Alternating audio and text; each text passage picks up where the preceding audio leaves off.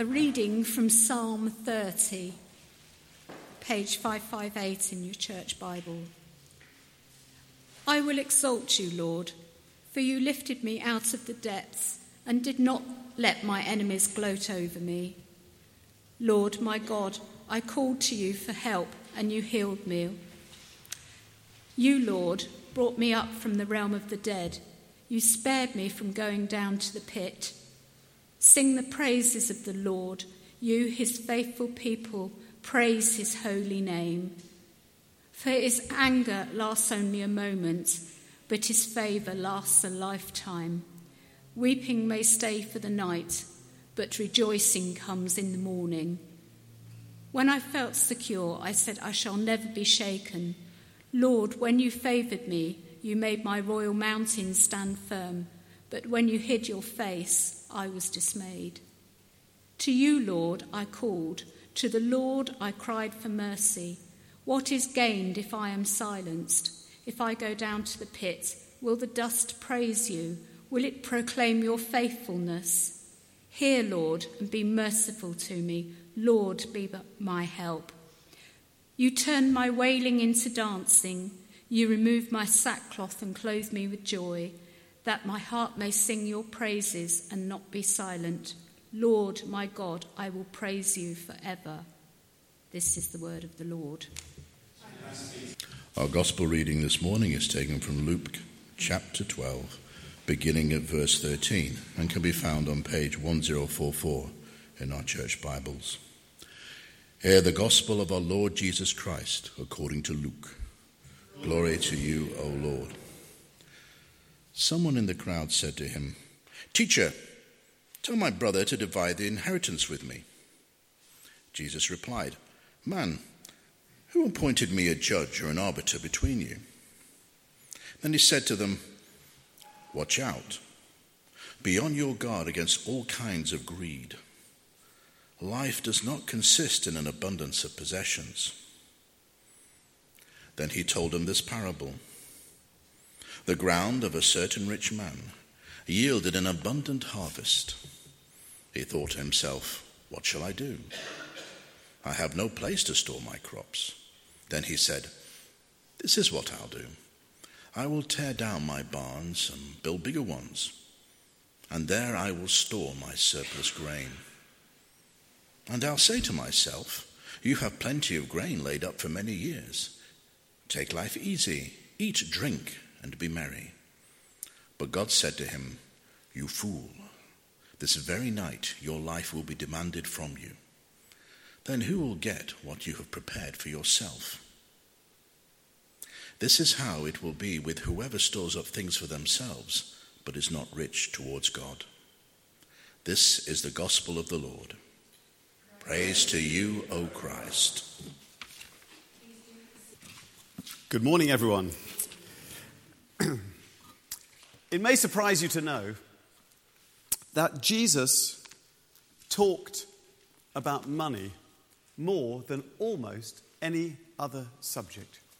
He talked more about money than he did about prayer. He talked more about money than he did about serving.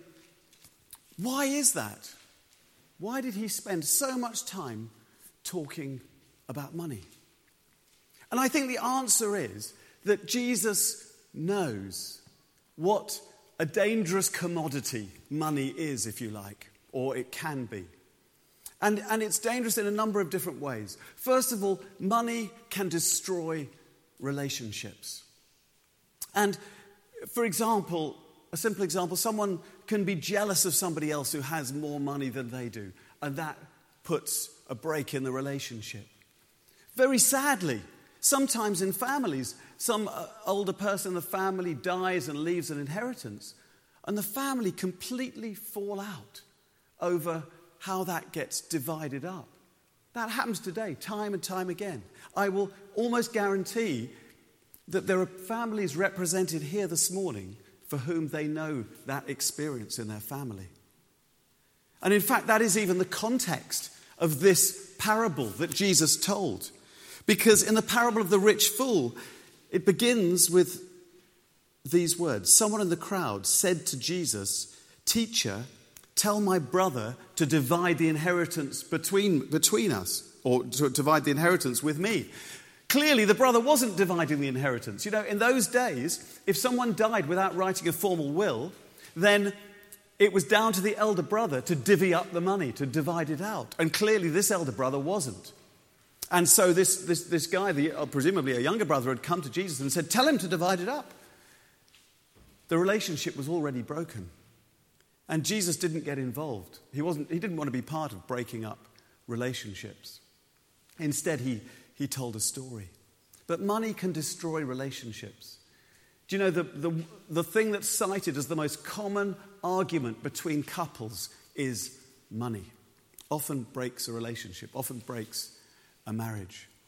And so it's dangerous in that respect. Secondly, money is, can destroy character as well.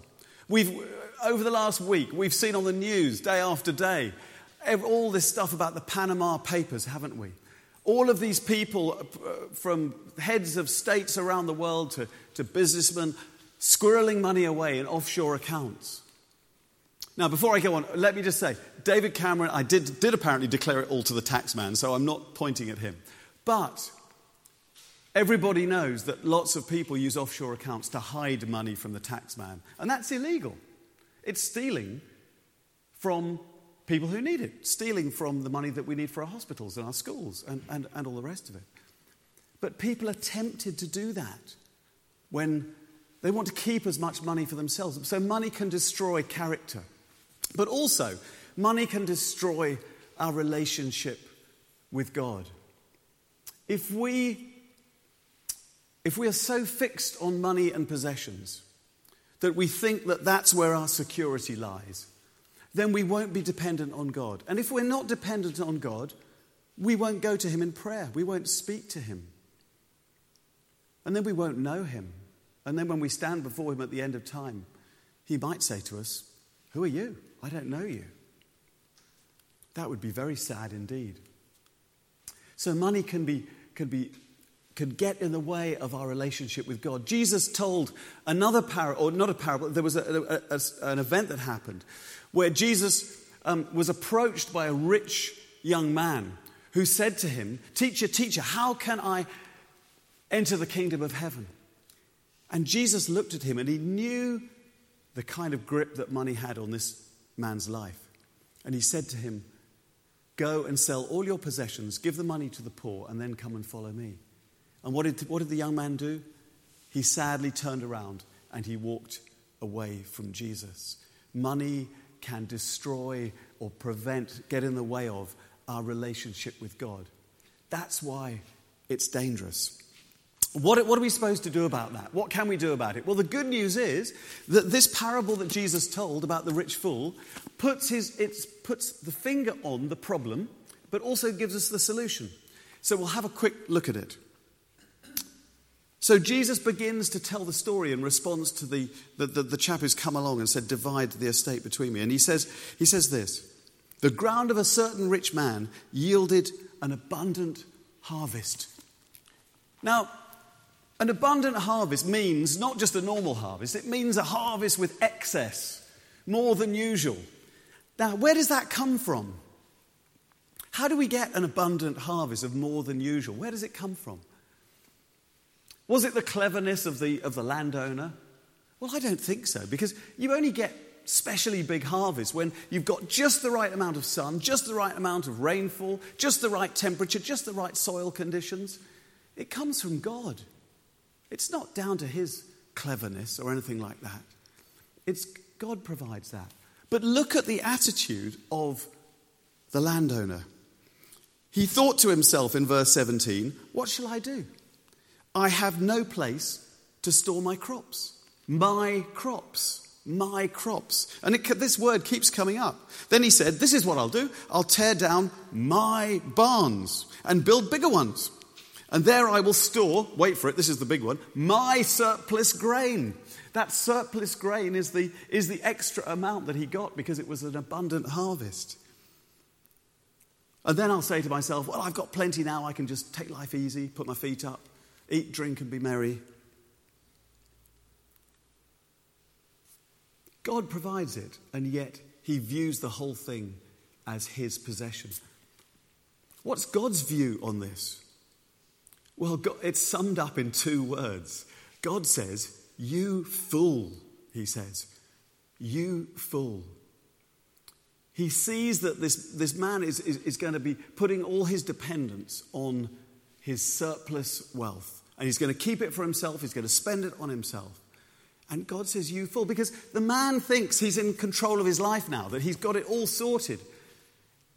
And God reminds him that God is in control. He says, I could take your life tomorrow. And then how are you going to look? You've got all these big barns stuffed full of all of this grain, and you, and you drop down dead. Who's going to get it then? You're not. You fool, he says, if we store up surplus for ourselves. You know, there's a story about two men who met at, at, the, at the funeral of a rich acquaintance. And they were standing by the graveside as the coffin was being lowered down. And one whispered to the other, How much did he leave? And the other one whispers back, Everything. And it's so true, isn't it? God says, You fool if you, if you do that.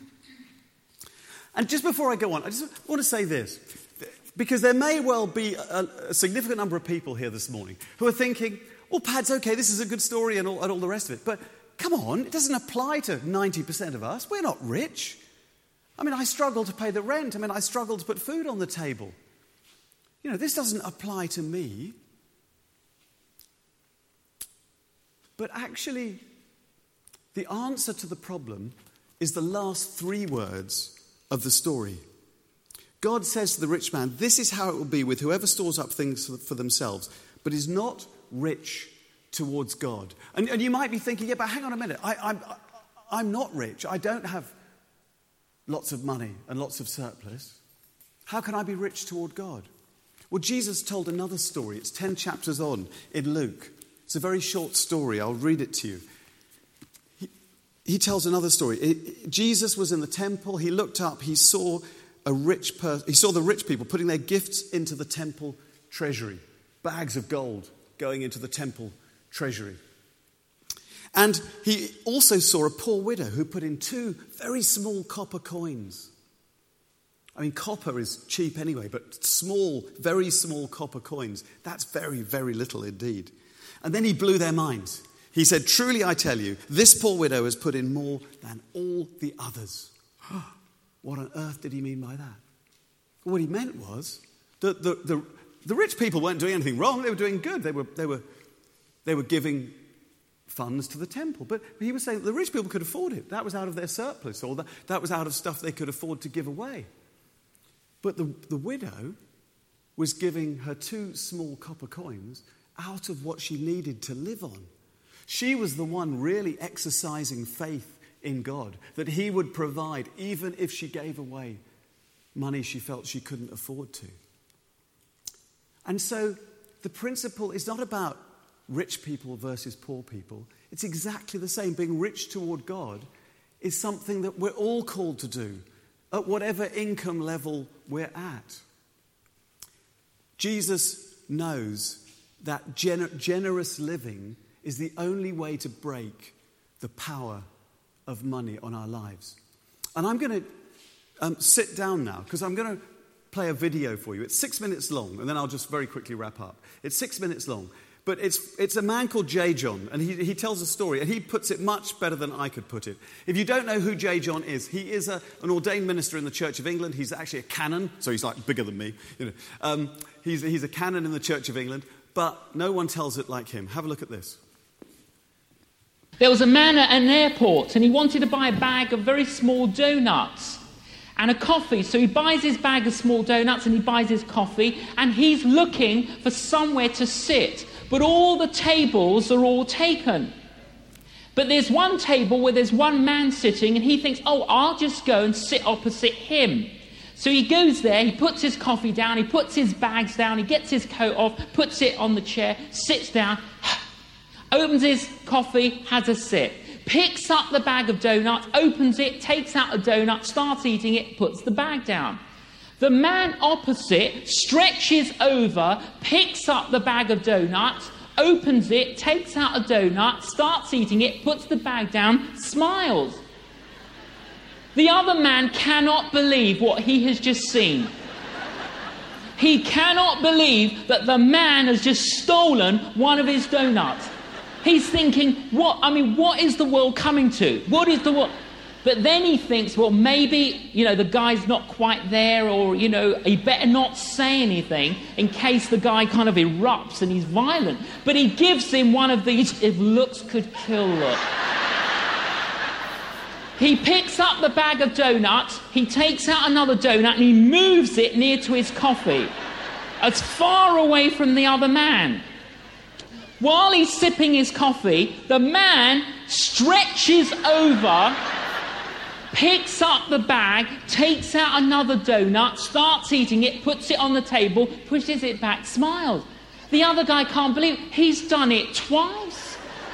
He's stolen two of my donuts. He's amazed. He can't believe it. He's really angry.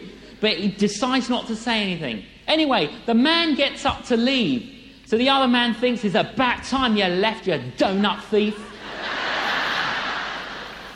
he put his coat on, he picked up his bag, he then picked up the bag of donuts. There's one donut inside. He takes it out, he breaks it in half, he puts half in his mouth, puts half on the bag, he moves the bag, he smiles, he waves, off he goes. The other guy thinks, I'm not touching that donut, you donut thief. You're probably full of infection.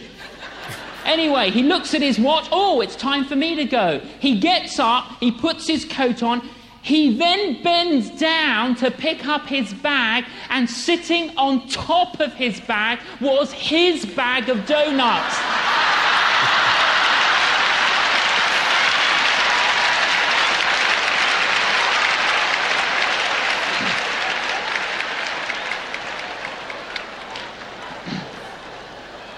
He was complaining he was complaining that the other man was stealing his donuts when in fact the other man was sharing his donuts.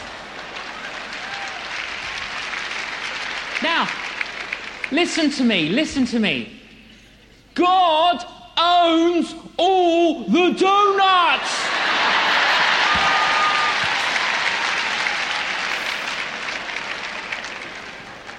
And we're complaining. We're complaining, and God owns all of them. He owns all the donuts. Listen, every week we get a bag of donuts. God gives us a bag of donuts every week. Inside there are 10. God says, take one of the 10 and give it to the church that you go to. Okay, that's called tithing. Okay? So you give a donut to the church that you go to. Right? They're God's donuts, so don't complain. They're all God's donuts. He just says, give one, give one to the church that you're part of. So important, isn't it? Yeah, that now you're left with nine, and you need eleven. hey, I need eleven. I've just given one away. I've only got nine. And what is incredible is if you need 11 or you need 12, somehow, somehow, the 9 becomes 12. Somehow the 9 becomes what you need.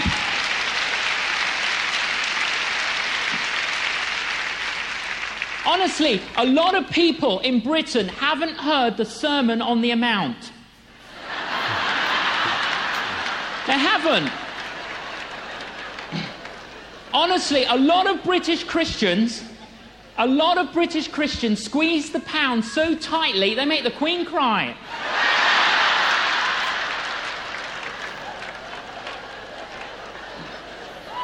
You got 10 donuts. God says, give a donut to the church that you go to. You got nine now. See? Nine. Some of us need more, and it either stretches or somebody comes along and says, Could I give you two donuts? And you say, Oh, yes, please. Now, some of us got 10 donuts, we give one to the church, now we're left with nine. And we don't need nine.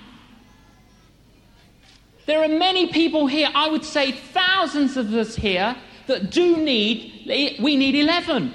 But I would reckon there are thousands of us here who don't even need nine. And so what does God say? Right, I want you to give a donut to Joyce Myers so that she can go on TV every day. So you give one of your donuts and you become a monthly supporter. Yeah? And then and then something else happens. You know, there's a need or this orphanage or compassion or, or world vision. And you think, oh yeah, and God says, give a donut. Listen, we all get the quiver in the liver. and you and I cannot outgive God. And when you act on it, He responds. So what we've got to do is to say, Lord, they're all your donuts. What do you want me to do with them? What do you want me to do with them? And, and if you've got a spare donut, give it to me. I'll have it. Okay. As I said, no one says it quite like J. John. So, what, what's Jesus telling us? Those last three words of the story rich towards God, to be rich towards God. And I give God thanks so much because of how rich towards God the, the fellowship of St. Matthew's is. With your time, with your resources, with your money, with your possessions, it's amazing. Just this week, we've been able to help a family find a home, which they wouldn't have been able to otherwise. That's a wonderful blessing. It's, it, that's part of being rich towards God, and it's wonderful. But the, I want to just leave you with a, a little challenge. As you come up to communion today, as you come up to take the bread and the wine, which is a reminder of God's richness towards us. Because God has given us his Son. In Jesus, he, died, he, as Carol told us earlier, he rose from the dead. He sacrificed his life in order to set us free from sin and death. God has been so rich towards us.